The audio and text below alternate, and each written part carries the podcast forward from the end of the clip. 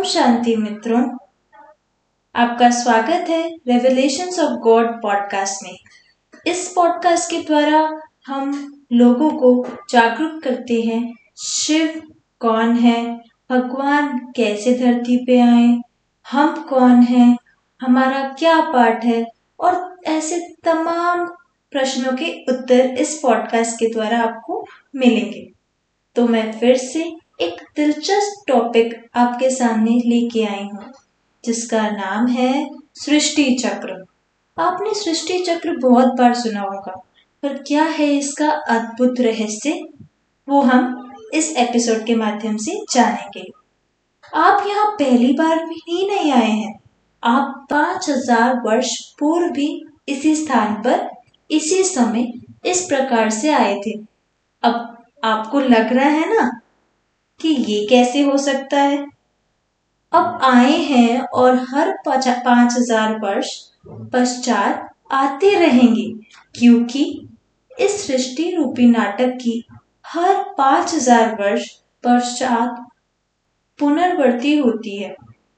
सृष्टि रूपी नाटक के चार पार्ट होते हैं। दिए गए चित्र में आप देख सकते हैं कि स्वास्तिक सृष्टि चक्र को चार बराबर भागों में बांटता है। सत्युग त्रेतायुग द्वापर और कलयुग सृष्टि नाटक में हर एक आत्मा का एक निश्चित समय पर परम धाम से इस सृष्टि रूपी नाटक के मंच पर आती है। हम सभी आत्माएँ इस ड्रामा में पार्ट बजा रही हैं। सबसे पहले सत्युग और त्रेता युग के सुंदर दृश्य सामने आते हैं और इन दो युगों की संपूर्ण सुखपूर्ण सृष्टि में पृथ्वी मंच पर एक आदि सनातन देवी देवता धर्म वंश की ही मनुष्य आत्माओं का पाठ होता है। और अन्य सभी धर्म वंशों की आत्माएँ परम धाम में होती हैं। तो सिर्फ़ उसमें से कुछ अंश ही सत्युग और त्रेता युग का मज़ा ले पाती है। अतः इन दो युगों के केवल इन्हीं दो वंशों की ही मनुष्य आत्माओं अपनी अपनी पवित्रता की पद के अनुसार नंबरवार आती हैं। इसीलिए इन दो युगों में सभी अद्वैत निर्वैर स्वभाव वाले होते हैं। तो आप युग में इसी धर्म की रजोगुणी अवस्था हो जाने से इब्राहिम द्वारा इस्लाम धर्म वंश की, बुद्ध द्वारा बौद्ध धर्म वंश की और ईसा द्वारा ईसाई धर्म वंश की स्थापना होती है। अतः इन चार मुख्य धर्म वंशों के पिता ही संसार के मुख्य एक्टर्स है और इन चार धर्म के शास्त्र ही मुख्य शास्त्र है।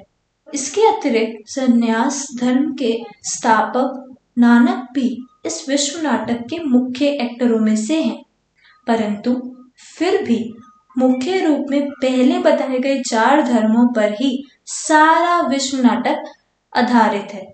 इस अनेक मत, मतांतरों के कारण द्वापर युग तथा कलयुग की सृष्टि में द्वेत लड़ाई, झगड़ा तथा दुख होता है।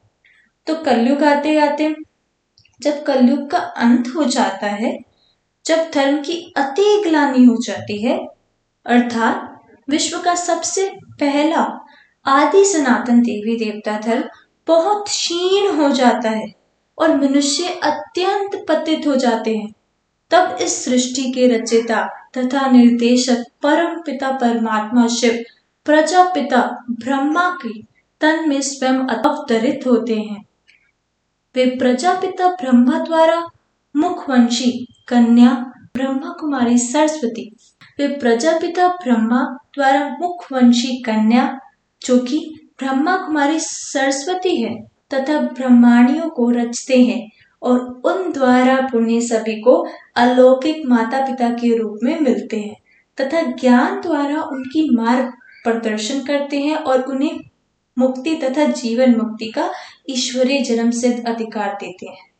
अतः प्रजापिता ब्रह्मा तथा जगदम्बा सरस्वती, जिन्हें ही एडम तथा ईव अथवा आदम और हवा भी कहा जाता है, इस सृष्टि नाटक के नायक और नायिका है। क्योंकि इन्हीं द्वारा स्वयं परम पिता परमात्मा शिव पृथ्वी पर स्वर्ग स्थापना करते हैं, कलयुग के अंत और सत्युग के आरंभ का यह छोटा सा संगम, अर्थात संगम युग, जब परमात्मा अवतरित होते हैं, बहुत ही महत्वपूर्ण है। ये समय बहुत महत्वपूर्ण इसीलिए भी है क्योंकि इस समय जो भी हम कार्य करते हैं, वो हमारे आगे वाले कर्मों से जुड़ जाता है। विश्व के इतिहास और भूगोल की पुनरावृत्ति को समझने की कोशिश करें। चित्र में यह भी दिखाया गया है कि कलयुग के अंत में परम पिता परमात्मा शिव जब महादेव शंकर के द्वारा सृष्टि का महाविनाश करते हैं तब लगभग सभी आत्मा रूपी एक्टर अपने प्यारे देश अर्थात मुक्ति धाम को वापस लौट जाते हैं और फिर सत्युग के आरंभ से आदि सनातन देवी देवता धर्म की मुख्य मनुष्यताएँ, मुख्य मनुष्य आत्माएँ इस सृष्टि मंच पर आना शुरू कर देती है। फिर जब कुछ वर्ष के बाद द्वापर शुरू होता है तो इब्राहिम के इस्लाम घराने की आत्माएँ फिर बौद्ध धर्म वंश की आत्माएँ और ईसाई धर्म वंश की आत्माएँ अपने अपने समय पर, सृष्टि मंच पर फिर आकर अपना अपना अनादि निश्चित पाठ बजाती। तो यह था रहस्य हमारे सृष्टि चक्र का। तो ध्यान रखिए, जो भी आप करते हैं, वो सब कुछ रिकॉर्ड हो रहा है।